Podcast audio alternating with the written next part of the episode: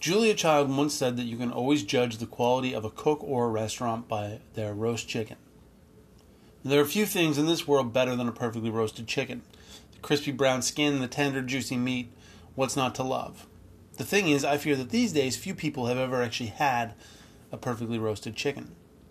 It isn't nearly as common as it used to be to cook a whole chicken, and more often than not, when we buy chicken, we buy it in pieces. Not only is the chicken in pieces, we only buy the pieces we want breasts, legs, thighs, and wings, but rarely do we buy these things together. There isn't anything inherently wrong with this except for what we're missing. There's something magical and special about a, a really good roast chicken. The way the skin crisps up, the way the fat renders and evenly flavors the meat, the way the bones help to flavor the meat and they keep it juicy. It really is amazing. If you haven't figured it out yet, today we're talking about roast chicken. I'm Chef Ben. This is Food and Five, brought to you by HowToNotBurnShit.com, your modern culinary manual. And this is everything I know about roast chicken. Okay, first of all, there are many, many, many ways to roast a chicken. One way is generally not more right than another. But for today, we're focusing on a very basic, very specific French style roast chicken. We're aiming for very specific results, which are crispy brown skin and juicy meat. Okay? So, I mean, it, I'm sure that you probably have a way to roast a chicken, and I'm not saying you're wrong. So please don't be mad at me. I'm just saying that this is a very specific way to do it. Ingredients. Often, when people go to roast a chicken, they open up their spice cupboard and seemingly start grabbing things at random. The chicken gets coated with paprika, garlic powder, oregano, chili flakes, or whatever else is in the line of sight when the cupboard door opens. In all honesty, I was guilty of this for a long time. But really, a good chicken needs only four ingredients a chicken, obviously, salt, pepper, and butter. Seems too simple, almost ridiculous, but it isn't. You can add an onion into that ingredients list, which can be put in the chicken's body cavity for flavor, but it really isn't needed. Secrets. One of the most important things, or the big secret to getting the brown, crispy skin on a chicken, is dryness. The skin has to be dry. Traditionally, chickens and other poultry would be tied up and left to dry for a few days. Drying the chicken does a few things. First of all, it removes moisture from the skin. If that moisture isn't removed prior to cooking, it will come out during cooking. It is very difficult to develop browning on a wet surface. And the second thing drying does is to intensify the flavor of the skin and the chicken. So, how do you dry a chicken? Well, ideally, when you buy a chicken, it should be taken out of the package and set on a rack over a pan, which will collect any drippings. This is put in the bottom of your fridge and covered for a couple of days and rotate it every 12 hours or so. This seems like a lot of work and like the opposite of everything you've ever been told. We have a tendency to wrap or cover everything that goes into the fridge.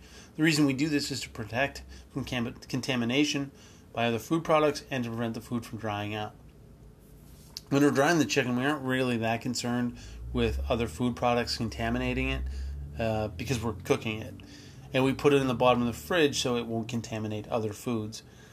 We aren't worried about it drying out because that is actually the result we're aiming for.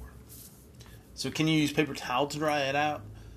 Uh, using paper towel to dry off a chicken is only going to pull moisture off the surface. It's definitely better than nothing, but it's not going to give you the same result as air drying the chicken. You won't get the same quality uh, of the finished product. Cooking the chicken. The ch- chicken is dry and now it's time to cook it.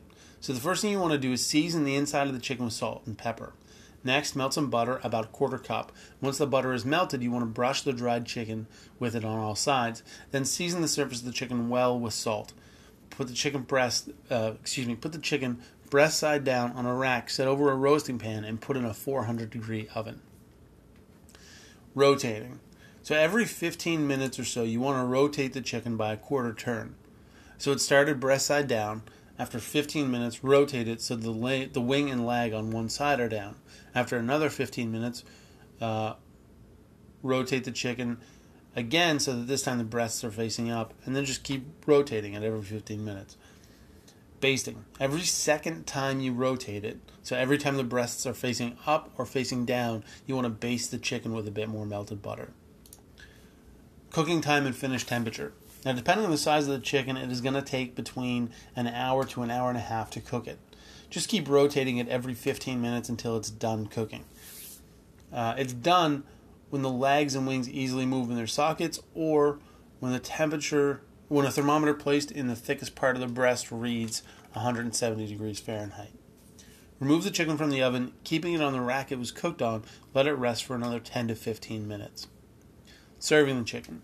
While the chicken is resting, a gravy can be made with the drippings that have accumulated in the bottom of the pan. For my money, a roast chicken is best served with mashed potatoes, roasted potatoes, or um, excuse me, mashed or roasted potatoes and some vegetables. I'm sorry, I'm still getting over my cold. I feel a bit blurry today. Uh, conclusion I'm not delusional. I know that no one is going to cook a chicken like this all the time. It's a lot of work. It isn't a complex process, but it takes a lot of time. This type of chicken is really meant for special occasions or when you have people coming over for dinner. Now, if you haven't had a chicken like this, I highly, highly suggest that you try it at least, at least once. You won't believe that a simple roast chicken can taste so good. Now, if you do make this for guests, document the process with pictures because it will be so good that they won't believe that you made it. And I know that sounds like a joke, but I'm not kidding. Seriously, take pictures; they won't believe you. Anyway, that's it. That's all I have to say today. That's everything I know about roasting a chicken in this in this way. Uh, I'm Chef Ben. This is Food and Five, brought to you by HowToNotBurnShit.com your modern culinary manual. Today is Friday, so I hope that you have a fantastic weekend. I'll be back on Monday with another great episode of Food and Five. Uh, happy March, everybody. Uh, that's all. That's all I got to say. Oh, you can follow me on Instagram and Twitter at Chef Ben Kelly and on Facebook Ben Kelly Cooks. You can subscribe to the podcast. You can tell your friends about it. And if you really like it, you can go to patreon.com. That's P A T R E O N.com forward slash Ben Kelly Cooks. And for as little as a dollar a month or as much as $50 a month, you can become a patron and help support uh, this podcast, the blog, and everything else I do. Thank you so much. And again, have a great weekend. I'll see you soon.